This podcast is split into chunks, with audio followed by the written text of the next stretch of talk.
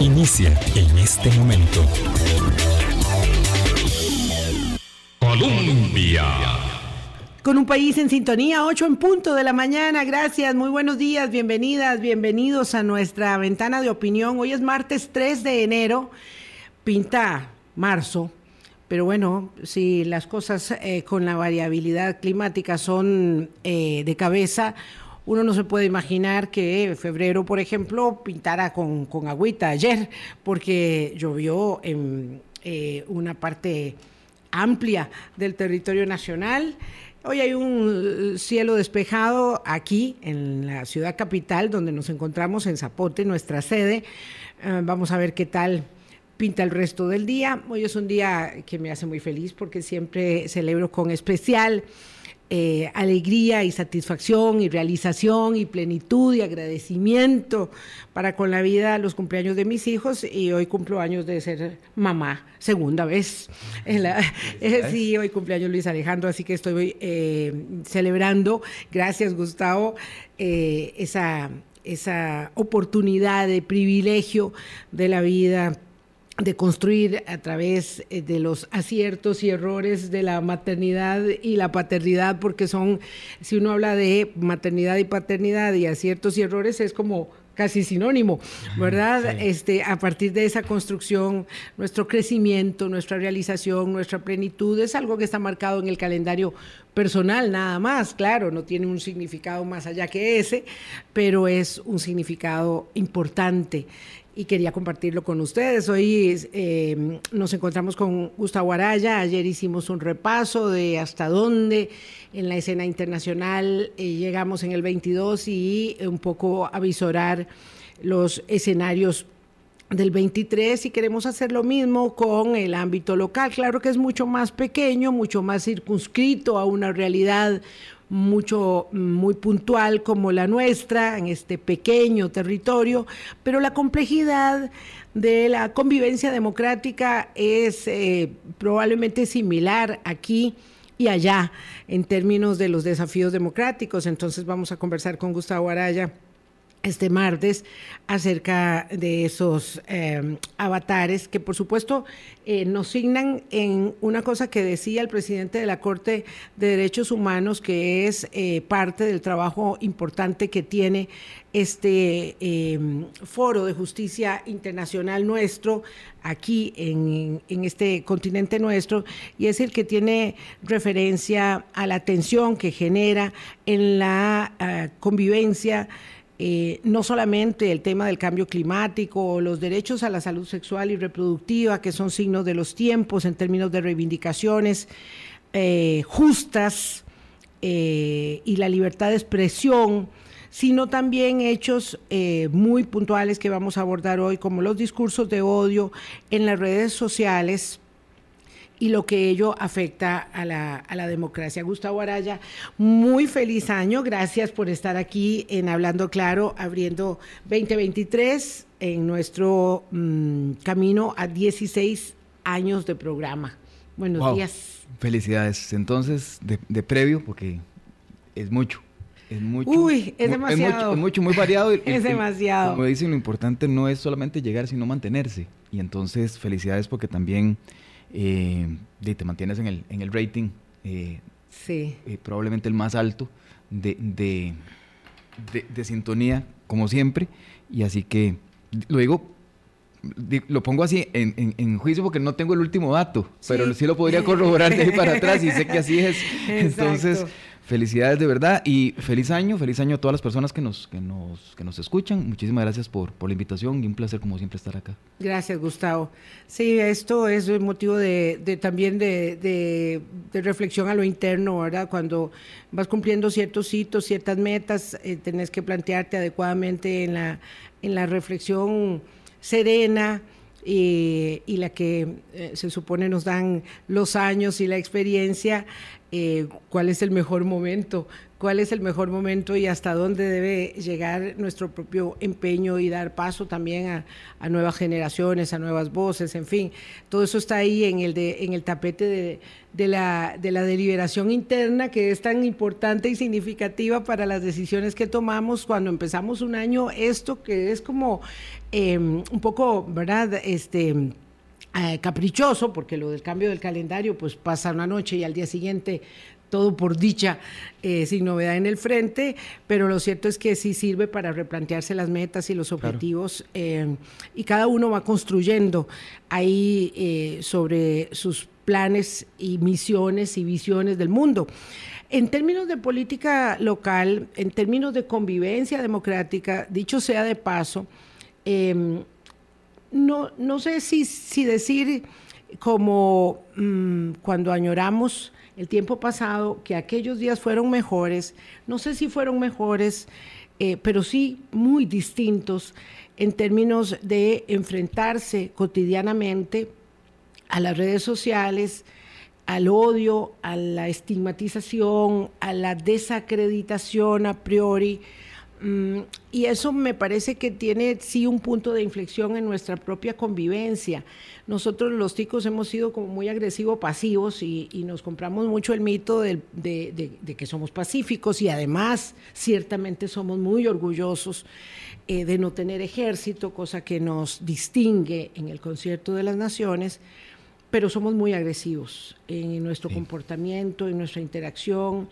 Y lo que pasa ahora es bastante expreso, preciso, eh, en términos del trabajo, mm, por ejemplo, de un, medio de opinión, eh, que debe estar expuesto siempre a la crítica, pero que efectivamente se las tiene que lidiar, se las tiene que ver con, con una época que yo no sé cómo lo puedes valorar, sé que estás estudiando este tema permanentemente y que en tus eh, afanes, propósitos y misión de vida ahora de cara al doctorado que estás este, cursando, eso también tiene un, punto importante de referencia en la formación. ¿Cómo, ¿Cómo harías un primer acercamiento a esto que vivimos hoy en democracia en Costa Rica? Hay varios elementos, Vilma, que, que, me parece que son importantes a la hora de tomar en cuenta como antecedentes. O sea, hay, hay quienes no ven más allá del día en que estamos, eh, vos no sos una, dicho sea paso, eh, sino que lo, tendemos a verlo, digamos, como, como, en, como en un contexto más grande. Pues los fenómenos sociales tardan años, ¿verdad? no, no se dan de la noche a la mañana, no, no, no se dan con el cambio de, de, año, ¿verdad? calendario. Exacto. Eh, y entonces aquí varias, varias cosas que, que, son importantes. La primera de ellas, durante ya varios años, por la imposibilidad material que ha tenido el sistema institucional de dar respuesta a las necesidades sociales, ha habido un, digamos, una, formación creciente de antipolítica, de anti, de, anti, de anti lo público, de antigobierno. Ha habido una manifestación constante por ahí en donde normalmente aquello que veíamos en los años 70, 80, 60, donde había un, aparataje institucional que funcionaba, funcionaba relativamente bien para sacar a la población, darle movilidad social, responderle ante sus necesidades económicas, sociales, culturales, etcétera, deportivas y demás, eso se detuvo en el país pero se detuvo a, nivel global también. Esto no es un fenómeno que solamente le pasa a Costa Rica. Entonces ahí empieza, digamos, como una especie de malestar, porque el odio no, no, se empieza odiando, se empieza, ¿verdad? En, términos de, estos, de estos discursos de odio, no, no, se empieza por ahí. El, el, odio suena resultante, no es la causante de, ¿verdad? Entonces, lo primero es el malestar. Hay un malestar generalizado de la población creciente, de lo que se aprovecharon algunos grupos sí, económicos para empezar a señalar eh, y, abonar a su tesis de que el Estado no sirve, de que el gobierno no sirve. Bueno, si no sirve, ¿qué lo resuelve? Pero nunca llegamos a esa otra propuesta. Y hay otra situación importante y es que entonces la ciudadanía empieza a, volver la cara a ver cuáles son las, las, posibilidades reales de que algo cambie. Y lo que se da cuenta es echar la mirada a lo, a lo tradicional, no, no tiene por qué ponerse creativa la población y lo que se da cuenta es que efectivamente requiere o dice requerir una, una, mano fuerte, un hombre fuerte, de lo que ha pasado, por ejemplo, en Guatemala, en Salvador, en ah. México, en, en Venezuela, eh, en, Brasil, ¿verdad? Etcétera, etcétera. Bueno, en el mismo Estados Unidos que se supone que era la cuna de la democracia mundial. y entonces pasamos ya no a, un, a una especie de malestar, sino a una, a una suerte de accionar, a empezar a, empezar a empujar en Costa Rica yo decía, hace, hace tiempo veníamos sosteniendo varios politólogos, entre ellos Roberto Gallardo eh, y yo, de que estábamos jugando a la ruleta rusa, porque estábamos sin dar respuesta a las soluciones sociales, generando cada vez un malestar mayor, pero además con una contradicción sustantiva y era que le estábamos dando salidas no democráticas, le estábamos dando salidas cuasi populistas. Y entonces teníamos algunos de los números comprados en el populismo. ¿Cuáles son las salidas cuasi democráticas, cuasi populistas? populistas cuasi democráticas. Sí, el populismo tiende a sobredimensionar las respuestas sencillas, las respuestas simples. Como diría Daniel Minerariti, este, es, es lo contrario a la democracia. La democracia es compleja. Muy compleja. A sostener un grupo social para que esté todo conforme es muy complejo, es altamente complejo. Todos tenemos necesidades diferentes, somos grupos que no nos ponemos de acuerdo. De hecho, para muestra un botón lo de las redes sociales, ante cualquier cosa que uno diga pueden surgir miles de opciones. Eh, y entonces, número uno, el populismo lo que dice es que hay respuestas sencillas. Esto se hace con una mejor administración, como si se tratara de una pulpería o un negocio o, o una empresa. Y no, no es un gerente lo que necesitamos, o una gerente. Eh, y por lo tanto, entonces sobresimplifica las respuestas también, las soluciones. Y entonces las soluciones son generalmente parches, porque no son soluciones complejas, no vienen desde un estudio serio de los problemas nacionales. Y en tercer lugar, eh, aprovecha, digamos, la gente tiende a decir que una de las características del populismo es la apelación al pueblo. Sí, esa es la visión tradicional de la COF, que es una, un, un uso de lo popular de manera radical, pero no estamos en la visión tradicional, en donde solamente la mención al, pueblo nos convierte en populista. No, es que se torna al pueblo en los buenos y en los políticos o, u otros, especialmente los enemigos del gobernante de turno, en los enemigos. Entonces se empieza a polarizar. Dice Moisés Naim que las tres herramientas eh, que tienen los autócratas modernos son precisamente el populismo, la polarización y la posverdad. Y esas son las respuestas que tenemos actualmente. No tenemos respuestas reales. Yo, estaba haciendo un ejercicio de pensar, eh, ¿verdad? Porque en comunicación, en comunicación política y en comunicación en general, lo importante no es solamente qué es lo que decimos, sino qué es lo que no estamos diciendo. Claro. Y entonces, ¿cuáles no son las discusiones que estamos teniendo hoy en día? ¿Cuáles fueron las discusiones que se tenían, por ejemplo, hace cuatro administraciones? El TLC, que trastocó el andamiaje institucional y social nacional, pero en lo más profundo. Claro, fue de gran calado y es bueno recordarlo, Gustavo, porque estábamos hablando de la ruptura tardía del monopolio de las telecomunicaciones, de la apertura del monopolio de los seguros y, em, ah, bueno, iban con ello otras normativas que eran urgentes, como las leyes de propiedad intelectual, y otras que tal vez no tenían el mismo calado, pero que eran igualmente, eh, digamos, en el debate público, pero que eran muy importantes también. Y eso sí fue un menión, es decir, eso ya, eh, eso no era un, sismo leve, era un terremotito al que nos enfrentamos y hubo mucha polarización. Y todavía estamos con las consecuencias de ello, ¿verdad? Claro, pero cuando estás diciendo que el odio no se instaló de un día para otro, ciertamente es cierto que ahí se... la mitad por lo menos de la población. Sembraron claro. muchas este, irritabilidades, muchas tensiones en la sociedad. Y la polarización que hoy vivimos probablemente tuvo una fuerte, eh, un fuerte origen también en el 2007. En el 2007. Sí, 2006, fue un año para mí realmente eh, significativo. Empezamos hablando, claro, el primero de febrero del 2007 en ese tiempo Venezuela no se había terminado de, degradar en su condición, sino que estaba empezando, y esto para hablar de procesos es importante, estaba empezando eh, la horadación de las garantías constitucionales a partir de los plenos poderes que recibía Hugo Chávez de la Asamblea Nacional para empezar a vulnerar las garantías de la población, las garantías constitucionales, e inventarse luego una nueva constitución que, era sin que andan ahí en el, el librito de la... De la exactamente. Pero este fue un año, realmente el 2007, un punto de inflexión eh, para, para nosotros eh, y, seguramente, por cierto, para América Latina. Pero bueno, te interrumpí ahí. No, no, no. Entonces, decía, eh, vamos a ver, recapitulando. Entonces, institucionalidad que no responde a las, a las soluciones, instauración de, de mm, discursos simplistas, y no solamente en la política, también en algunos medios de comunicación ¿verdad? Como, como que creen que llamar a un ministro y arrégleme este asunto ya, porque eso no soluciona nada. O el ministro es incapaz de solucionar algo en una hora. Digo, algo que sea sustantivo, ¿verdad? Eso lleva tiempo.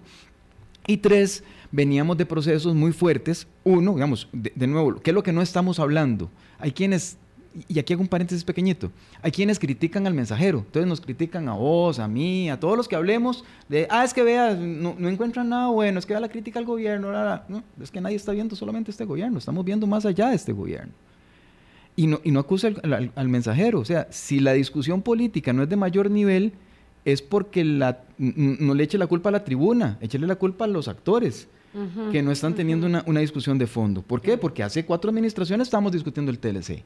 Hace tres administraciones estábamos discutiendo el Polsepaz y los inicios de una reforma tributaria en la administración Chinchilla Miranda. la que naufragó también, dos, dos, temas fundamentales de discusión pública importante. Y hubo una cosa muy terrible porque hay que hablar sobre todo lo que sucede y es que en esa administración se debió abandonar por presión de la opinión pública el proyecto de la construcción de la carretera. De la carretera San Ramón, que todavía estamos en ese tema. Es que no olvidemos que construimos, eh, bueno, igual que hablábamos al principio, a partir de aciertos y desaciertos, ¿verdad?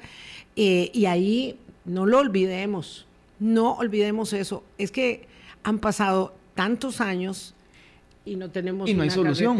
somos incapaces Exacto. y, ahí se le echa la culpa al gobierno. Bueno, yo no sé qué tanta culpa tuvo el gobierno, tal vez de abandonar la idea, pero la responsabilidad es compartida. exacto. Sus razones tendría porque no se puede echar la responsabilidad del todo. Hace dos administraciones estábamos hablando del veto al, al, 13 bis porque venía una reforma al procesal laboral, que fue una negociación muy fuerte, mucho calado también y que estamos viendo algunas de las consecuencias. El procesal laboral ocasionó, entre otras cosas, que el Poder Judicial requiriera de mayor cantidad de recursos económicos porque llevaba automáticamente un crecimiento del aparataje institucional judicial para hacerle frente a todo el proceso de carácter de trabajo, los tribunales de trabajo, y les incrementó exponencialmente el trabajo, ¿verdad? especialización, investigación, todo lo que conlleva el tema institucional a nivel del Poder Judicial, y sin embargo lo dejamos pasar como si, ah, no, les dimos... Eh, 400% más de trabajo, pero igual, funcione con el mismo... No, no puede funcionar igual. O sea, algo pasó también en el Poder Judicial. Entonces, cuando la gente se queja del Poder Judicial, eh, estamos hablando de dos poderes judiciales antes del procesal laboral y después del procesal laboral, por ejemplo. Eh, y hace una administración, estábamos hablando para estos tiempos, de la ley de fortalecimiento de las finanzas públicas que también tocó las fibras de este país hasta lo más profundo. Todavía no hemos visto del todo las consecuencias. Y entonces, vamos a ver, hay quienes dicen de nuevo, ah, es que el gobierno, sí, pero no estamos teniendo esas discusiones. ¿Cuál discusión tenemos hoy en día para decir estamos tocando fibras realmente importantes en la institucionalidad costarricense? No. Ninguna. Entonces, eh, y no nos echen la culpa a quienes lo comentamos. Eso es como echarle la culpa al comentarista, ¿verdad? De, de, un resultado, del, partido. del, partido. y no a los directores o a los jugadores que están en la cancha. Bueno, eh, pero hay quienes tienden a asesinar al, al mensajero o la mensajera y no, y no a quien tiene realmente la responsabilidad. Una forma de evadir. Es una forma de evasión, pero además es una forma que se utiliza. De distracción. Y, y esto es importantísimo. Habíamos tenido rasgos populistas en el país pero ahora tenemos prácticamente casi todos los rasgos populistas, para no decir que todos. Polarización existe, y ya ahora sí, con, una orquestación, y eso es lo importante de, la coyuntura actualmente, porque hay quien dice, bueno, pero ¿por qué tiene que ver lo del troll? Por ejemplo, el famoso tema del troll. Bueno, es que el tema del troll toca algo que sí es estructural en Costa Rica y es que ya, a diferencia de otros gobiernos, este, hay quien dice, es que el otro gobierno utilizó, bueno, ¿dónde están las pruebas? es que hasta ahora existen las pruebas de que hay un gobierno que de manera estructurada, organizada, probablemente haya estado utilizando estos recursos. Y entonces ahí sí caemos en un populismo, porque el populismo cae en la polarización, cae en los discursos de odio, cae en todo lo que son las posverdades y podríamos hablar de hasta manipulación de la opinión pública. Entonces esto sí es un tema importante. Lo que está sucediendo en la coyuntura política actual no es un tema de tres personas, no es solamente la ministra de Salud, no es solamente doña Pilar Cisneros y no solamente el troll.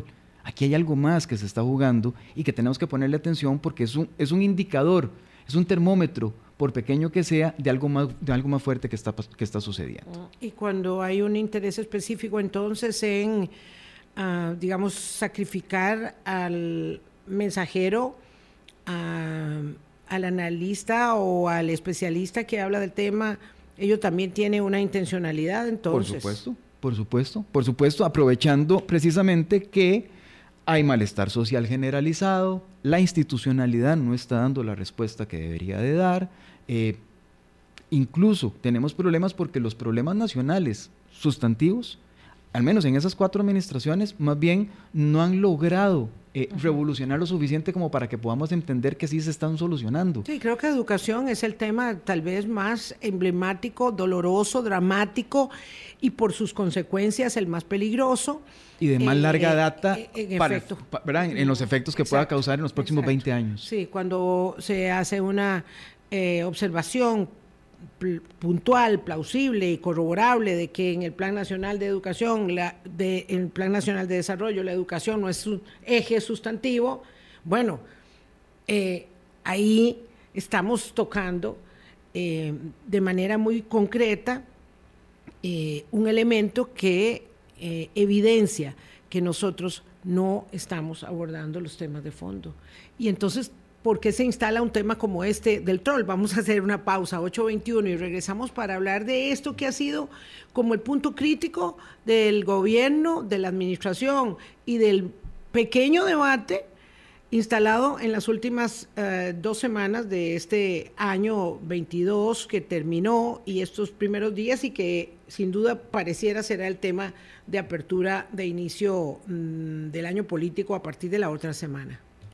Colombia. Eh, ineludible observar la coyuntura puntual inmediata. Eh, ¿qué, es esto? a cualquiera que ha estado desconectado en Navidad y pone el radio hoy y dice, ¿qué es esto de un troll y la ministra y la diputada? Este, finalmente deberíamos hacer, o para empezar, una contextualización de ese caso, Gustavo, para que la gente entienda por qué este es un elemento sustantivo del accionar de esta administración. ¿Por qué lo ha sido este tema del uso de eh, ah, personas pagadas para accionar a favor de la gestión de la administración o puntualmente de un ministerio como en el caso del Ministerio de Salud?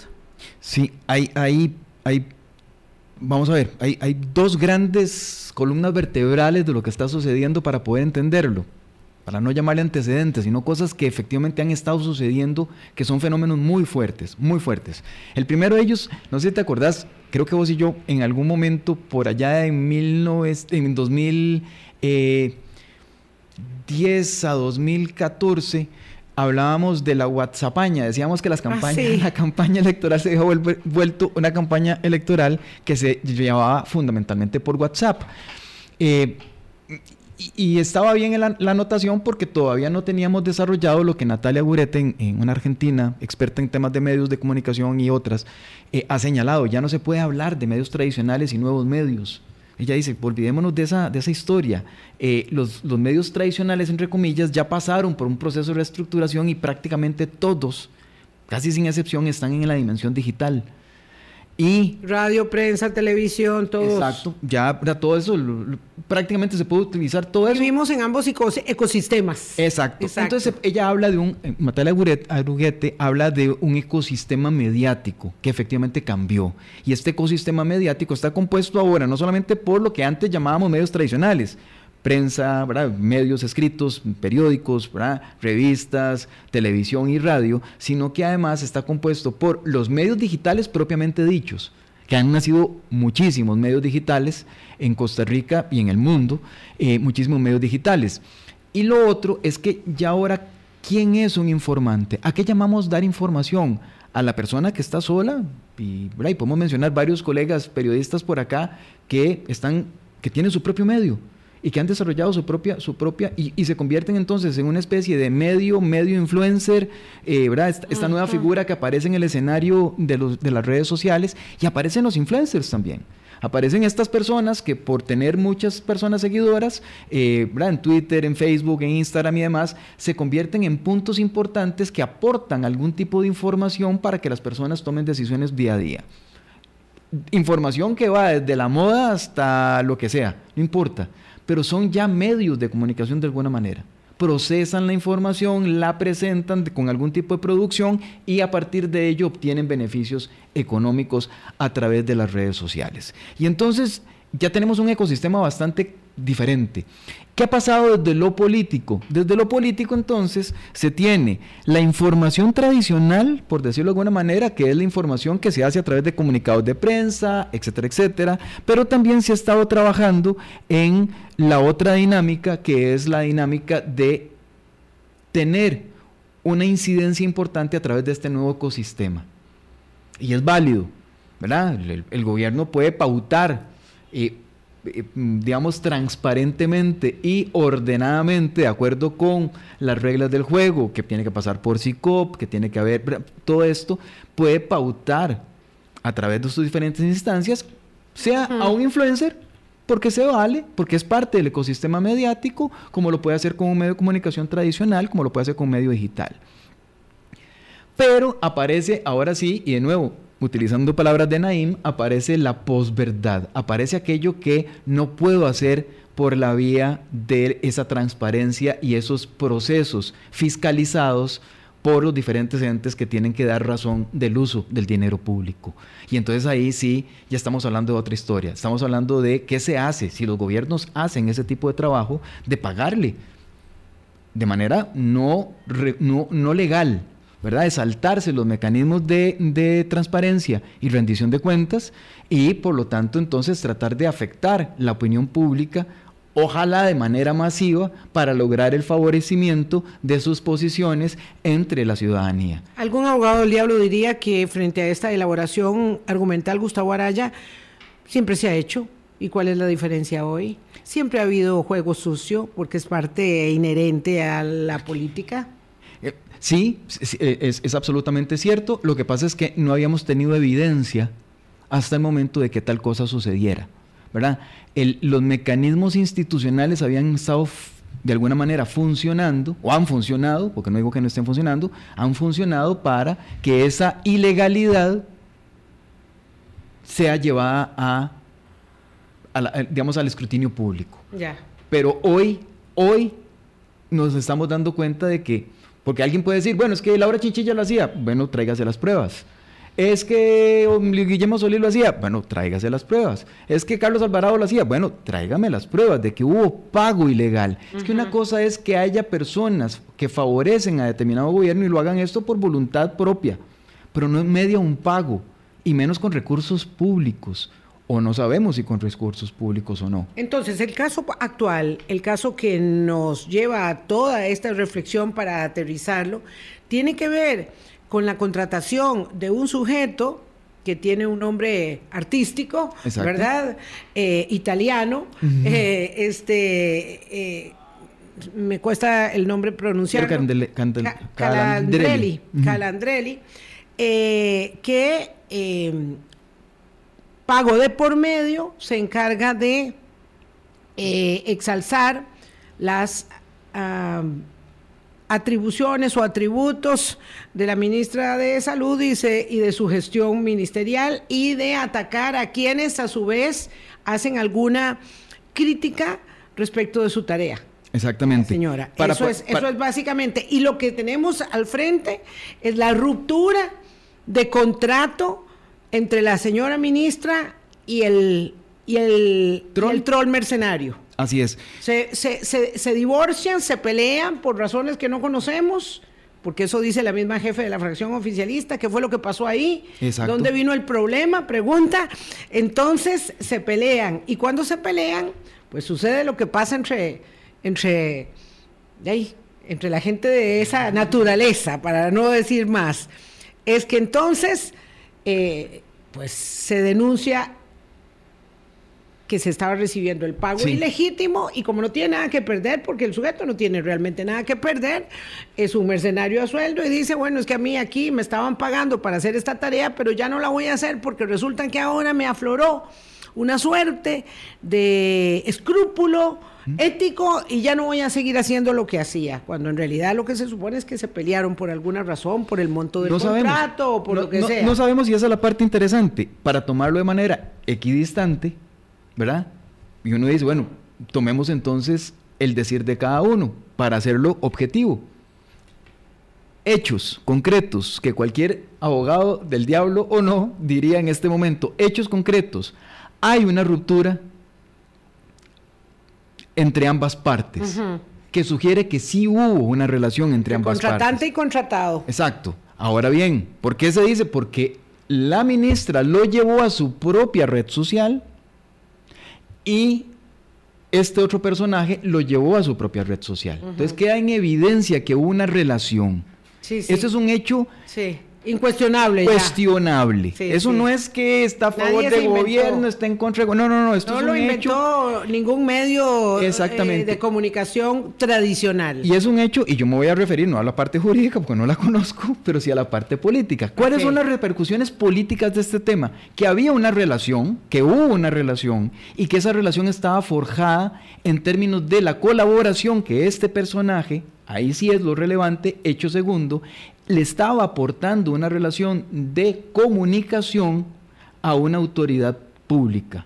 que además Hecho Eh, probado. le estaba pagando por ello, pero Ter- no se lo pagaba Tercer directamente. hecho, tercer hecho, hay un pago de por medio. Hay varios pagos. Uno, uno puede decir, no estoy de acuerdo, esto es sesgado. Sí, sí, sí, pero hay un hecho contundente y es que hubo pago. Y esa, es la, Transferencias bancarias. y eso es la diferencia con respecto a cualquier otro gobierno que haya habido en la historia de Costa Rica. Este gobierno, presuntamente gobierno, pero sí, la autoridad está probado de que mediaron pagos. ¿Y por qué digo que mediaron pagos? Porque la misma ministra dice, no es que los pagos se hicieron para ayudarle a, a alguien que se hizo pasar por eh, un estudiante de medicina.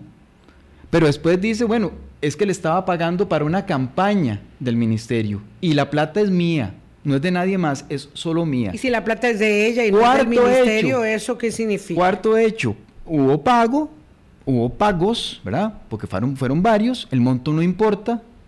Aquí es- no es importante si fue un, un- un colón o fueron un millón de colones, lo importante es que hubo un pago o varios pagos. Y el cuarto hecho contundente, que no se puede negar, es que efectivamente la ministra reconoce la contratación o el pago a esta persona por sus servicios. Independientemente para qué fuera, no lo llevemos todavía ahí, hubo pago por servicios.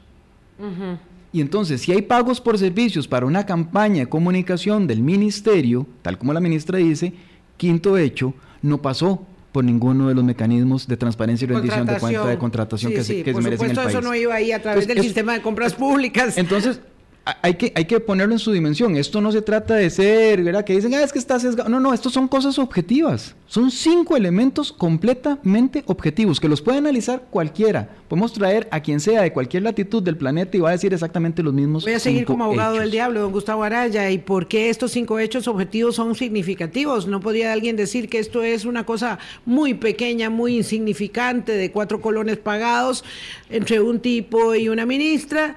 Eh, y ah, todavía no hemos llegado a la parte de la señora jefa de la fracción oficialista y que entonces, por lo tanto, aquí estamos haciendo una tormenta en un vasillo de agua. No, porque revela entonces de alguna manera, y esto por el mismo decir de los participantes en el, en el, en el tema, uno, de que esto era para hacer una campaña. No sabemos las dimensiones de la campaña, no sabemos si- Claro. hasta dónde llegó. Dos, Si hay, por ejemplo, otros contratados. Si hay otros contratados. Si hay otros pagos, si tenía otros extremos la campaña, que se, que, porque además usted señaló gobierno, y yo le iba a decir, bueno, gobierno, Podría o decir que habría no. que decir que solamente Ministerio de Salud, o podría ser sí, efectivamente. pero la jefa, de, ámbitos. la jefa de fracción del partido de gobierno, la jefa oficialista, en una grabación con esta persona, con este personaje, eh, de lo cual hay evidencia, le dice, déjeme llevar su caso ante la comisión o, el, grupo de comunicación. Bueno, ya usted está introduciendo ahí el tema de doña Pilar Cisneros, que, entra en la jugada, digamos, en la ecuación, a partir del hecho de que eh, el mismo eh, personaje, ¿verdad? Este eh, señala que ella tenía conocimiento de lo que pasaba, o cómo es que ella, ella entra en el juego. Ella, ella entra en el juego precisamente porque hay, hay un contacto entre ambos, ¿verdad? y ella está muy agradecida por el trabajo que él está haciendo para ayudarle a la ministra. Ah, ok. Conocía del trabajo de esta persona. Que puede alegar que no sabía que era pagado. Ella lo que desconocía es que en qué momento se produce y por qué razón la ruptura, que es que lo que no sabemos Exactamente, los pero demás tampoco. Pero además, falta la verdad cuando dice que no conoce al personaje, porque hay pruebas el personaje tiene pruebas fehacientes que se podrían llevar, ya y eso es otro, ámbito, pero se podrían llevar a peritaje judicial para ver si efectivamente son ciertas o no. Yo, mm, digamos, no, no, no creería que fuera montaje en términos de que se estaría jugando mucho y alguien que no tiene nada que perder, porque no podría soltar documento, eh, digamos, eh, probatoria que pueda ser relevante. Entonces, uno, hay un reconocimiento de que efectivamente esta persona funciona, es un hecho también por parte de la, de la jefa de fracción. Y dos, ella pretende elevarlo a una comisión o grupo de comunicación. Y eso sí ya lo vincula al gobierno. Ya no lo convierte en un caso aislado del ministerio, de la ministra de Salud, sino que además hay que tomar otro elemento en, en, consideración, y es que la ministra realiza los pagos a través de un tercero y es un funcionario público. Es un funcionario del ministerio. Y eso también, digamos, tiene una gravedad. Ahora, nos damos cuenta de todo esto porque evidentemente el, personaje eh, decide cantar, decide hablar, decide eh, comunicar eh, los pagos que ha recibido, ofrecer las pruebas de los pagos que ha recibido, decide dar a conocer los mensajes que se cruzaba con la jefa de la fracción del partido oficialista, es decir, a partir de que hay, digamos, una confesión eh, con evidencias que documentan cuál ha sido, digamos, toda esta, toda esta trama. Ahora, un poco, ay, lo que resulta eh, mm, de alguna manera irritante es que sean estos los temas del debate público en este país. Y además que decíamos, ahora esto no está ahí. Eh, con megáfono, eh, porque estamos en unas largas vacaciones. Estas han sido de las más largas vacaciones que ha tenido el sector público. Eh, por lo menos a mí me lo parece, se me han hecho largas entre la Navidad y el Año Nuevo. Hasta el lunes regresa el legislativo y el ejecutivo este, ya en pleno. Entonces, claro, se, dio todo este eh, balón de oxígeno al tema. Eh, pero podría uno advertir que el lunes ya eh, la cosa empieza a despertar en el Congreso respecto de las implicaciones que este caso tiene. Sí, eh, desde el punto de vista político, que es lo relevante, para, bueno, al menos para mí, revela, uno, que efectivamente estamos ante la posibilidad de una estructuración organizada de la manipulación de la opinión pública. Estructuración organizada de la manipulación de la opinión pública, si ya eso no es no es un chisme entre tres. Exacto. Dos, que esto tiene implicaciones a nivel partidario. La propia presidenta del Partido Progreso Social Democrático ya se pronunció formalmente al tema. ¿Y en qué términos se pronunció? Porque déjeme decirle que yo tendría que eh, tener más elementos para entender ese comunicado de prensa eh, que emitió doña Luz María Alpizar la semana pasada. Sí, y es muy interesante porque no diciendo dice, vamos a ver, me parece que ella toma algunas distancias. Me parece sabio, además. ¿Ah, sí? Sí, sí, sí. De alguna manera, y, voy a decir porque antes de leer, digamos, partes importantes del comunicado que, lanzó. Porque de alguna manera desmarca al partido, al partido de la crisis. De la crisis automáticamente. No, tengo, no tiene nada que ver. Es más, yo estoy del otro lado. Estoy del otro lado. Estoy del lado de Vilme Barro, de Gustavo Araya, del resto de la tribuna que está diciendo aquí hay, aquí, hay que rendir cuentas. Aquí hay que aclarar. aunque no diga nombres, aunque no refiera personajes, aunque no, señale nada con nombre y apellido. Con nombre y apellidos. inicia su, nota diciendo ante los lamentables eventos conocidos por medios de prensa y redes sociales referentes al desprestigio a personas profesionales y organizaciones, incluyendo nuestro partido, y ahí el desmarque importante también. ¿Por qué? Porque había una esto hace pensar que esa campaña incluso estaba en contra de los que dentro de sus propias filas no necesariamente estaban a pie juntillas con el gobierno o con lo que estuviera sucediendo. Repudiamos contundentemente los actos de, tal bajeza. Y ahora a mí me, llama la atención la siguiente frase, dice, pero sabremos que la verdad florará. Entonces uno se pregunta, bueno, ¿van a pedir investigación? Eso no lo sabremos hasta el 9. Hasta que empiecen otra Hasta vez que empiecen otra vez a trabajar. Confiamos en los costarricenses en que los costarricenses sabrán diferenciar cuando se hace un nuevo partido para servir y otro o para servirse. Y aquí es donde el desmarque es aprovechado políticamente por doña eh, Luz María Alpizar, que es la presidenta del Partido Progreso Social Democrático. Una cosa son ellos y otra cosa somos nosotros. Tan es así que ellos están haciendo un nuevo partido no lo estoy diciendo yo, lo dice sus propias declaraciones y otra cosa es nuestro partido. Claro, don Gustavo Araya, pero usted comprenderá que esto lo tiene que entender quien, quien está en, en el ajo, es decir, alguien como usted, porque nadie sabe, ni tiene por qué estar enterado, ni se está explicitando que personas del gobierno han decidido optar por una nueva divisa política para ir terminando de desarticular, de divorciarse del partido que lo llevó al poder, que es este partido de la bandera eh, famosa verde con azul, porque hoy todo el mundo sabe cuál es la, la bandera del partido que llevó eh, a doña Pilar y a don Rodrigo al ejercicio del poder. De acuerdo con el CIEP, no, pero eso, es Bueno, vamos a ver, sí, sí, es cierto, dato duro no es tanta la gente, pero, pero mucha gente puede reconocer eso. Entonces nadie sabe que hay otro partido, que se están divorciando, que eso hay una ruptura a lo interno, que es una ruptura bien disimulada por el momento en la fracción parlamentaria, ¿verdad? Y que entonces se están cociendo muchas, muchas habas en el plato. Tercer hecho político que me llama la atención dentro de la nota de doña Luz Mari, que me parece, ah. me parece relevante. Y es algo que señala y lo voy, a, lo voy a leer tal cual dice. Nuestro llamado a los costarricenses consistentes y que aman a la patria a no prestarse para tales actos, ni inflar el ego de quienes sin escrúpulos ni amor por nuestra patria ven al ciudadano solo como un voto. Marcaje político. Aquí hay voto. ¿Cuál es, el ¿Cuál es la próxima elección? Esto está en clave. Próxima municipal, claro. Se creen dueños de las personas y las utilizan solo para amparar sus deseos electorales. Solicitamos a los involucrados eh, mm, que recapaciten y que hablen con la verdad y dice, finalizando, este tercer punto es importantísimo para mí, al menos creo que desde el punto de vista político lo merece.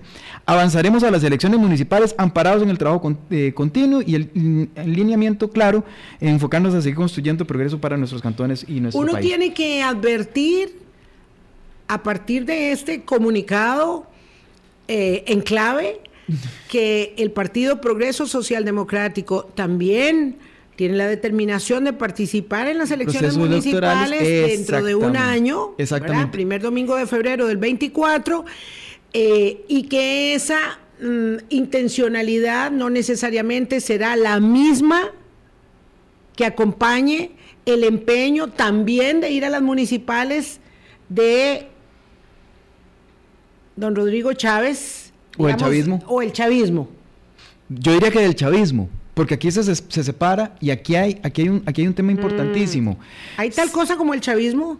en Costa Rica? Mm, no lo sé, pero podría aprovecharse el, el, el influjo para, y el momento para ver si, efectivamente si es suficiente el capital político que aún tiene el presidente, que es bastante grande, claro. para poder avanzar con una nueva divisa, un nuevo partido político que se está creando, ¿verdad? Desde una bandera celeste eh, que no sé, no me acuerdo cómo se llama, tal vez usted recuerde, me recuerde. Pueblo Soberano. Pueblo Soberano, eh, y que va a ir ya no con este otro partido que además de que tiene una incisión a lo interno, tiene un montón de problemas con el tema del financiamiento electoral.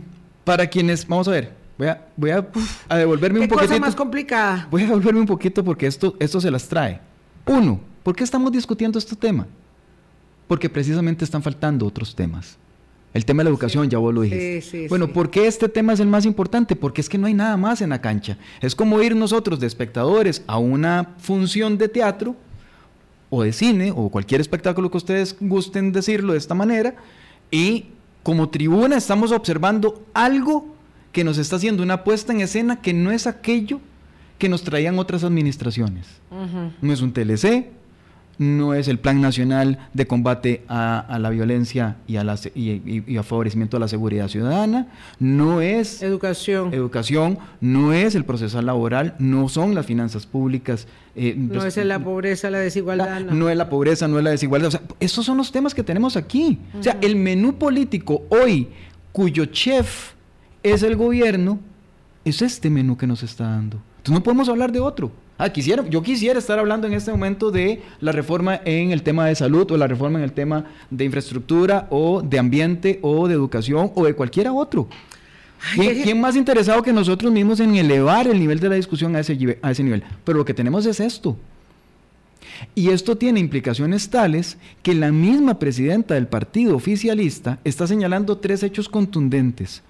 Uno, le da pie a que efectivamente existe probablemente la estructuración organizada de la manipulación de la opinión pública. Dos, está desmarcándose como opción electoral, al menos, de esa participación. Pero tres, hecho contundente, lo que nos está diciendo aquí, en clave o no, es, no somos eso, y ojo porque esto va para las elecciones municipales.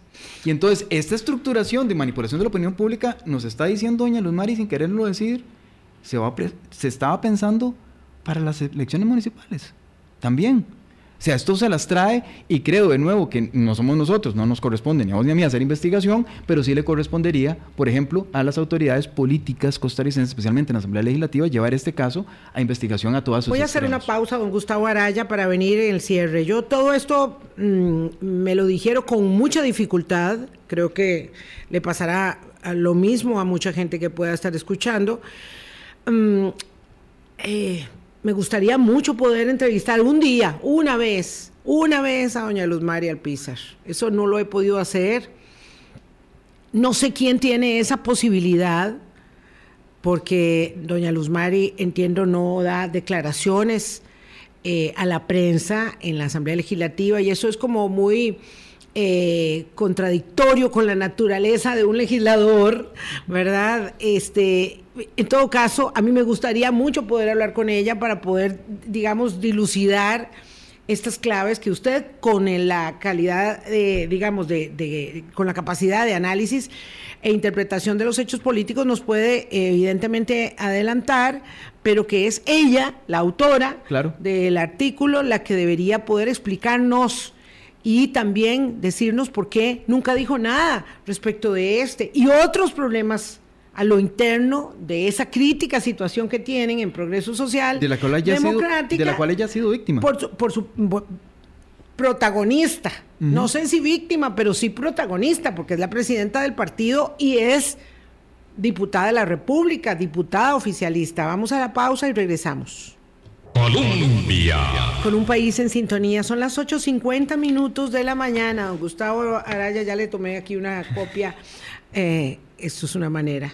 No al comunicado, sino a los apuntes de don Gustavo del comunicado de doña Luz María Alpizas. De verdad, si pudiéramos conversar con la, con la presidenta del partido, sería muy interesante. Qué tristeza, Vilma, eh, tener que discutir en la política nacional sobre este tipo de cosas o, o sobre un video ¿verdad? Que se dio en tiendas liberacionistas, si sí, si no, si lo hizo, si no lo hizo. estamos en la pequeñez, pero vamos a ver, una cosa lleva a otra. Para terminar, porque nos quedan cuatro minutos, don Gustavo, el diputado del Frente Amplio, Ariel Robles, me parece que es un hombre, recibió una, ah, un ataque este, de, de troles, ¿verdad? De, de la India, de varios países asiáticos, la semana pasada y ahí aparecieron, ¿verdad? Unas personas hindúes, unas personas este, que uno dice, pero ¿de dónde? Que son entusiastas del gobierno de don Rodrigo Chávez, entusiastas de la gestión de doña Pilar Cisneros, y uno dice, pero ¿estas personas quiénes son? ¿Dónde viven? ¿Existen? ¿No existen? ¿Y por qué contra un diputado del Frente Amplio? ¿Esto qué tiene que ver en medio de todo eso? Y para terminar, ¿qué es lo que se supone debe hacer la Asamblea Legislativa, que está investigando anomalías del financiamiento electoral en la Asamblea eh, con este mismo tema? Este tema forma parte de eso, siendo que se trata de pagos que ya fueron post eh, campaña electoral. Eh, eh, esto, todo esto tiene, debe tener un origen. Yo no sé si, si, si, si efectivamente está vinculado o no, pero efectivamente tiene un origen común. Y esto se decía que es desde la campaña electoral. ¿verdad? Aquí hay un, aquí hay un, de nuevo, esto no es que de la noche a la mañana a la ministra se le ocurrió echar mano de una persona que tiene una cuenta con un nombre eh, ¿verdad? De, de, fantasía para apoyar sus gestiones y atacar a quienes le ataquen. Esto uh -huh. no sucedió, hoy me levanté con ganas de hacerlo, no, no, esto tiene que tener un antecedente. Lo que pasa es que no conocemos el antecedente uh -huh. y no podemos especular sobre el antecedente. Ahora bien, eh, 142 o 144 uh -huh. troles que sí. atacan a un diputado de la República sistemáticamente, eh, ensalzando la labor de una diputada, eh, atacando personalmente, suena a orquestación. De nuevo, hay dinero y dinero importante que se está moviendo en medio de una situación. Esto no fue que, a la reacción a que el diputado se mencionó sobre qué sucias que están las playas en el país. No, no, el diputado se estaba mencionando sobre este estaba tema. sobre el tema en cuestión. Exacto, entonces hay una campaña orquestada, de nuevo. No estamos diciendo que sea gobierno, hay que probar lo que esto llegó a gobierno y que es el gobierno el, el, que lo está gestionando. Pero que hay una, que se revela por primera vez en Costa Rica, que hay una estructuración organizada de manipulación de la opinión pública es la primera vez que tenemos los, los, los, datos con tal contundencia. ¿Y qué aporta el tema del diputado? Que está funcionando. Uh -huh. Que sigue funcionando. Sí, sigue funcionando. Y entonces es parte de la investigación de dónde vienen esos fondos. Vienen de fondos de campaña electoral, vienen de fondos de una malversación de, de, de, de campañas paralelas o vienen de dónde vienen estos fondos. Los, los gringos tienen un dicho muy, muy interesante que me parece que es follow the money. Llegar podría llegar a establecer de dónde se sostiene todo el andamiaje de la comunicación institucional. No sé si todo, pero habría, habría, que ver cuál. Habría que ver si sí, y si sí, cuánto y cuál, ¿verdad? Si la forma de estructuración paralela del financiamiento, de la comunicación política de la campaña, se puede, pudiera eventualmente, hipotéticamente, trasladar y hablemos, a la gestión gubernamental. Wow. Exactamente. Y entonces bueno, hablemos, hablemos del deber, llegando. hablemos del deber ser en la política y no del, del, del, del ES, ¿verdad? Del, del Real Política. ¿Esto se va a ver en la Asamblea Legislativa? Debería. Por eso le digo, hablemos del deber ser. Esto debería verse en la Asamblea Legislativa. Y los diputados o diputadas involucradas en este caso deberían recusarse por ética. ¿Usted se refiere al hecho de que la, la jefe de la fracción de Partido Social es parte de esa comisión? Sí eh, y ya se lo han señalado, usted, no usted siendo una persona señalada en ese tema, usted no podría o no debería estar acá. Lo que pasa es que no hay reglamento legislativo que lo, que lo sostenga. Es una cuestión muy pero es un tema Exactamente, ética. pero es un tema de carácter o sea, ético. Es, bueno, me voy, y, a, me voy a sustraer o y decir, no, no me quito voy a decir, de aquí porque voy, tengo mucho Voy poder. a ir más allá. Si doña Luz Mari Alpizar, si nos está escuchando no es otra historia, pero digamos, si doña Luz Mari Alpizar eh, fuese consecuente con su propio decir en esta nota, esta verdad no se va a revelar sola ella tiene que ayudar. Ella tiene que ayudar y ella tendría que llevar a las personas involucradas ante el comité de ética de su propio partido.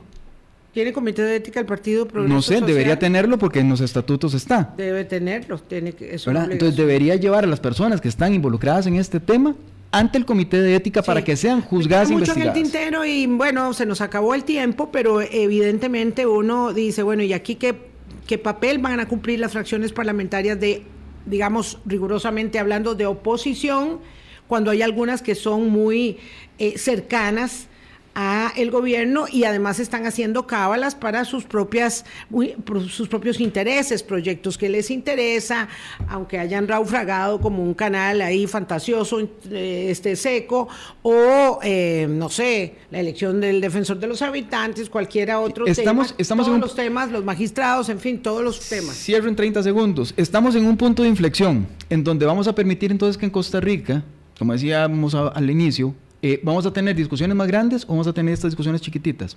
Dos, ¿vamos a permitir que en el sistema político costarricense lleguen este tipo de situaciones anómalas? Y las normalizamos. ¿Las normalizamos? ¿O vamos a jugar con las reglas del juego para fortalecer la democracia? Esas son las preguntas para los diputados. No si quieren ver este caso o no. Este es un caso y probablemente vaya a haber más. Pero los vamos a normalizar. ¿Nos vamos a hacer de la vista gorda o los vamos a, a analizar? Sí, es después de todo no tan pequeño el caso. 8.56, nos vamos. Pásenla muy bien. Gracias, Gustavo. Muchas gracias, Odildo. Feliz año. Chao. Hasta mañana. Hablando claro, hablando claro.